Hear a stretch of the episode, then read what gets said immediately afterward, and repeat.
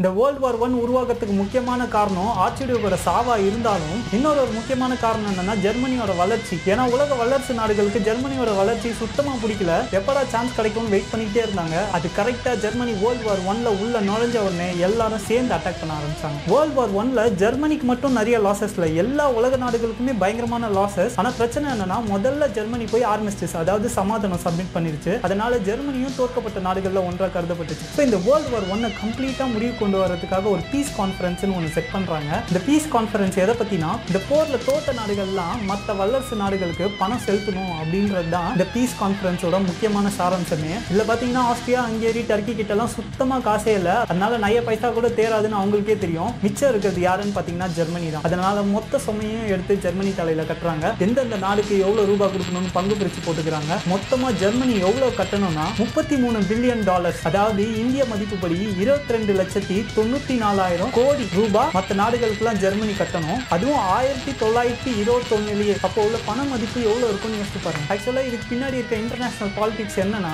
Germany ஜென்மத்துக்கும் நினைச்சா கூட திரும்பி ஏஞ்சிக்கவே கூடாது. ஜெர்மனியால காசு கட்ட முடியாம நம்ம சொல்ற பேச்சுக்கு தலையாட்டி பொம்மை மாதிரி தலையாட்டிட்டு இருக்கணும்ன்றது தான் மற்ற வல்லரசு நாடுகளோட ஐடியாவே ஆனா இதை ஆட்சிக்கு வந்த அஞ்சே வருஷத்துல தலைகீழா மாத்தினவன்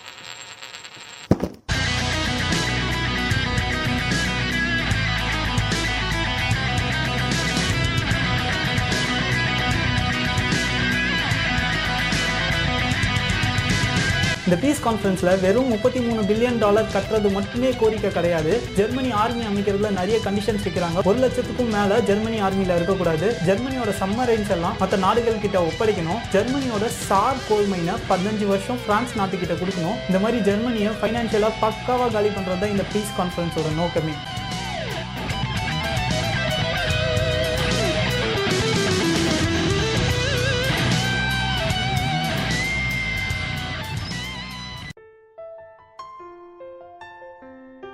இந்த நேஷனல் சோஷியலிஸ்ட் ஜெர்மன் ஒர்க்கர்ஸ் பார்ட்டியோட இன்னொரு பேர் தான் நாசி பார்ட்டி இப்போ வருஷம் நைன்டீன் டுவெண்ட்டி ஒன் நாசி பார்ட்டியில முனிச் நகரத்துல உள்ள மக்களுக்கெல்லாம் தெரிஞ்ச ஒரே ஃபேஸ் யாருன்னு பாத்தீங்கன்னா ஹிட்லர் தான். முனிச் நகரத்துல இந்த பார்ட்டி கொஞ்சம் ஃபேமஸ் தான். ஆனா இது இன்னும் லோக்கல் பார்ட்டியா தான் வளம் வந்துட்டு இருக்கு நிறைய மக்களுக்கு அந்த சமயத்துல நாசி பார்ட்டியோட சேர்மன் ஹிட்லர் தான் நினைச்சிட்டு இருக்காங்க. ஆண்டான் ட்ரெக்ஸ்லர் தான் உண்மையான சேர்மன்ன்றது அவங்களுக்கு தெரியவே தெரியாது. ஏன் நிறைய வாட்டி ஆண்டான் ட்ரெக்ஸ்லரே ஹிட்லரை வந்து சேர்மன் பொறுப்பு ஏத்துக்க சொல்லி கேட்டிருக்கான். பட் ஹிட்லருக்கு அந்த சேர்மன் போஸ்ட் மேல பெரிய ஈடுபாடோ இன்ட்ரெஸ்டோ எதுவுமே கிடையாது. அதுக்கான முக்கியமான காரணம் என்னன்னா அரசியலோட முக்கியமான புள்ளி பிரச்சாரம் தான் நினைச்சான் அந்த பிரச்சாரத்தை நான் பக்காவா பண்றேன் என்னோட முழு ரெஸ்பான்சிபிலிட்டி பிரச்சாரம் மட்டும்தான். அதாவது மக்களோட நேரடியா போய் பேசுறது மட்டும்தான் என்னோட முழு ரெஸ்பான்சிபிலிட்டி இதே நான் சேர்மன் பொறுப்புக்கு வந்தேன்னா நிறைய பல ஆர்கனைசேஷனல் ஒர்க்ஸை நான் எடுத்துக்க வேண்டியது இருக்கும். அதுக்கான பொறுப்பெல்லாம் நம்மளால எடுத்துக்க முடியாது. நம்மளோட பொறுப்பு மக்களை திரட்டுறது தான். தனித்தனி குழுவா பிரிஞ்சிருக்க மக்களை என்னோட பேச்சு மூலமா ஒன்று சேர்க்கறது தான் என்னோட ஒரே வேலை அப்படின்னு ஹிட்லர் நினைச்சிட்டு இருந்தான். அதனாலதான் அந்த சமயத்துல ஹிட்லருக்கு சேர்மன் போஸ்ட் மேல பெரிய இன்ட்ரெஸ்ட் கிடையாது. இந்த ஜான்வரி நைன்டீன் டுவெண்ட்டி ஒன் நடந்த பீஸ் கான்ஃபரன்ஸ்னால ஜெர்மனி மக்கள் செம்ம கடுப்புல இருக்காங்க. ஹிட்லரையும் சேர்த்து தான் ஸோ இதுக்கு உடனே நம்ம கட்சி சார்பில் பெரிய மீட்டிங் நடத்தியே ஆகணும்ட்டு இமீடியட்டா முடிவு எடுக்கிறாங்க. இந்த மீட்டிங் எங்க நடக்குது பாத்தீங்கன்னா சர்க்கஸ் குரோன்ல பிப்ரவரி மூணாம் தேதி இந்த மீட்டிங்கை நடத்த போறாங்க. இமீடியட்டா இந்த மீட்டிங்கை நடத்தணுன்ற காரணத்தினால இவங்களுக்கு சரியான டைம் இல்ல.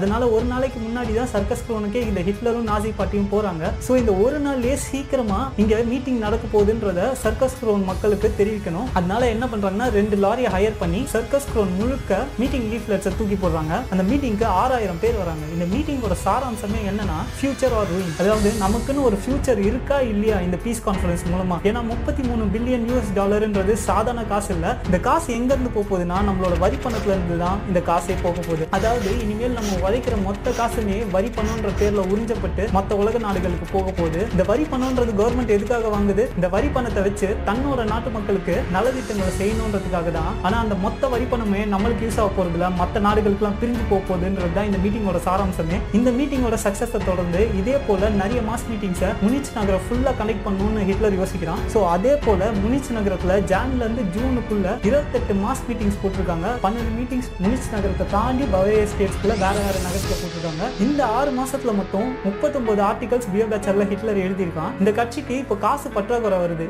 எதுலனா பியோ பேச்சருக்காக நிறைய கடன் வாங்கியிருக்காங்க. அந்த கடனை கட்டுறதுக்கு அதுக்கான போதிய அளவான ஃபைனான்ஸ் அவங்க கிட்ட அது மட்டும் இல்லாமல் நிறைய மாஸ் மீட்டிங் கண்டக்ட் பண்ணுறதுனால காசும் செலவாயிட்டே இருக்கு. அதனால என்ன பிளான் போடுறாங்கன்னா இதே நாட்சி பார்ட்டியோட கொள்கைகளை கொண்ட டிஎஸ்டி அதாவது ஜெர்மன் சோசியலிஸ்ட் பார்ட்டின்னு ஒன்று நார்த் ஜெர்மனியில் ஃபேமஸான பார்ட்டி ஸோ அந்த பார்ட்டியோட நம்ம நாசி பார்ட்டியும் மர்ஜ் பண்ணிடலான்றது ஒரு ஐடியாவாக வச்சிருக்காங்க. ஸோ இதுக்கான பேச்சுவார்த்தைகள் எல்லாம் முன்புறமா போயிட்டு இருக்கு இந்த ரெண்டு பார்ட்டிக்குமே மர்ஜ் பண்ணுறது மூலமாக யூஸ்ஃபுல்லாக இருக்கணும்ல. அதனால இந்த டிஎஸ்பி பார்ட்டி நாசி பார்ட்டி கிட்ட என்ன சொல்லுதுன்னா நம்ம ஃபார்ம் பண்ண போகிற இந்த பெரிய பார்ட்டியோட ஹெட் குவார்ட்டர்ஸை பெர்லினில் வச்சுக்கலாம் அப்படின்னு சொல்லுது. இந்த மீட்டிங்ல ஹிட்லர் இல்ல. ஸ்டாண்ட் ட்ரக்ஸ்லர் என்ன பண்றான்னா ஹிட்லரை கன்சர்ன் பண்ணாமே ஓகேன்னு சொல்லிடுறான். ஆனா ஹிட்லர் கிட்ட இந்த விஷயம் சொன்ன அப்புறம் தான் தெரியுது. ஹிட்லருக்கு சுத்தமா இது பிடிக்கவே இல்லைன்ட்டு ஹிட்லர் பயங்கரமா அவனோட கோவத்தை காட்டுறான் முனிச் நகரத்துல தான் நாசி பார்ட்டியோட ஹெட் குவார்ட்டர்ஸ் இருந்தே ஆகணும். இல்லைன்னா நான் ரிசைன் பண்ணிட்டு போயிடுவேன்னு பயமுறுத்துறான். ஆண்டான் இருக்க வேற வழியே இல்லை. திரும்பவும் நிறைய நிறைய மீட்டிங்ஸ் இந்த ரெண்டு பார்ட்டிக்கு நடுவில் போயிட்டே இருக்கு. இதுக்கப்புறம் வந்த எல்லா மீட்டிங்ஸ்லயும் ஹிட்லர் கலந்துக்கிறான். மீட்டிங்ல அந்த டிஎஸ்பி மெம்பர்ஸ்க்கு ஹிட்லர் மரியாதையே கொடுக்கறது இல்ல. செம்ம கோபமா பேசுறான். இது நிறைய டிஎஸ்பி மெம்பர்ஸ்க்கு சுத்தமா பிடிக்கவே இல்லை.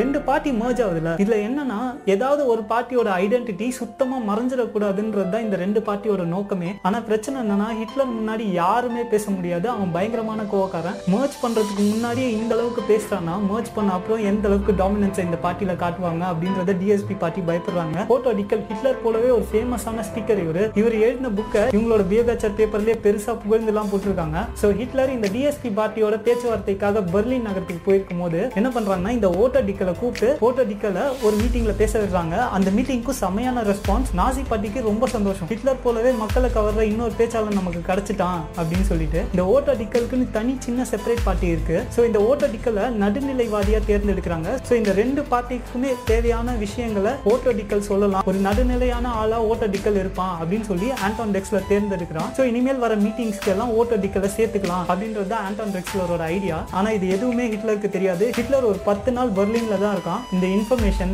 ஹிட்லரோட விசுவாசிகள் மூலமா ஹிட்லரோட காதுக்கு வருது. அது தெரிஞ்ச ஹிட்லர் அடுத்து நடக்க போற மீட்டிங்ல நாசி பார்ட்டியோட மெம்பர்ஸ் எல்லாம் வரதுக்கு முன்னாடியே முன்னாடியே போய் உட்காரான் மீட்டிங்ல எவனையுமே பேச உள்ள அடிச்சு நொறுக்கிட்டு இருக்கான் ஹிட்லர். பயங்கரமான கோவத்தை காட்டுறான். டிஎஸ்பி மெம்பர்ஸ்க்கு சுத்தமா பிடிக்கல. ஏன் நாசி பார்ட்டி மெம்பருக்கே இது வந்து சரியா படல? ஆனா ஓட்டோ டிக்கல் நடுநிலையா சொன்ன எல்லா விஷயமே இந்த ரெண்டு தரப்பு பார்ட்டிஸ்க்குமே பிடிச்சிருக்கு. அதனால அவனோட பேச்சு எடுபடலன்னு தெரிஞ்ச உடனே ஹிட்லர் என்ன பண்றான்? அந்த மீட்டிங்கை விட்டு பாதியிலே கிளம்பிட்டான். ஸோ இந்த ரெண்டு பார்ட்டியுமே ஓட்டோ டிக்கல் சொன்ன கருத்துக்கு ஒத்துக்கிட்டு மர்ச் பண்ணலான்ற முடிவுக்கு வந்துடுறாங்க. ஆனால் ஹிட்லருக்கு இதுக்கு சுத்தமாக உடன்பாடு இல்லை. அவனுக்கு கிளியராக புரியுது. அவன் சொல்கிற பேச்சுக்கு மதிப்பே கிடையாதுன்ட்டு. அப்போ அவன் சொல்கிற பேச்சுக்கு மதிப்பு வரணும்னா என்ன செய்யணும் அப்படின்றது கிளியராக யோசிக்கிறான். அவனுக்கு இந்த சேர்மன் போஸ்ட்ன்றது எவ்வளோ முக்கியமான விஷயம்ன்றது அவனுக்கு அன்னைக்கு தான் புரியுது. ஸோ அந்த போஸ்டிங் அவன் கைக்கு வரணும்னா ஒரு தப்பாட்டம் ஆகணும். அந்த தப்பாட்டம் என்னன்னா ஜூலை ரெண்டாம் தேதி நாசி பார்ட்டியிலேருந்து ஹிட்லர் ரிசைன் பண்ணிடுறான். அந்த முனிச் நகரத்து மக்களுக்கு நாசி பார்ட்டியில் தெரிஞ்ச ஒரே பேஸ் ஹிட்லர் தான். இது நாசி பார்ட்டியில் இருக்க எல்லாருக்குமே தெரியும். ஹிட்லருக்குமே தெரியும். அதனால தான் ரிசைன் பண்ணோம். நாசி பார்ட்டிக்கு வேற எதுனா சாய்ஸ் இருக்குன்னு நினைக்கிறீங்க? அவங்களுக்கு இருந்த ஒரே ஆப்ஷன் ஹிட்லர் திரும்பி பார்ட்டியில் சேரணும்னா மூணு கோரிக்கை வைக்கிறான். நம்பர் ஒன் முனிச் நகரத்தில் தான் ஹெட் குவார்ட்டர்ஸ் இருக்கணும். நம்பர் டூ அவனுக்கு சேர்மன் போஸ்ட் தரணும். நம்பர் த்ரீ இந்த சேர்மன் போஸ்ட்டுக்கு ஃபுல் டிக்டட்டோரியல் பவர்ஸ் கொடுக்கணும். அதாவது சர்வாதிகாரம். வேற எவன் சொன்னாலும் இவன் கேட்க மாட்டான். இவன் சொல்றது தான் முழு கட்சியும் கேட்கணும்.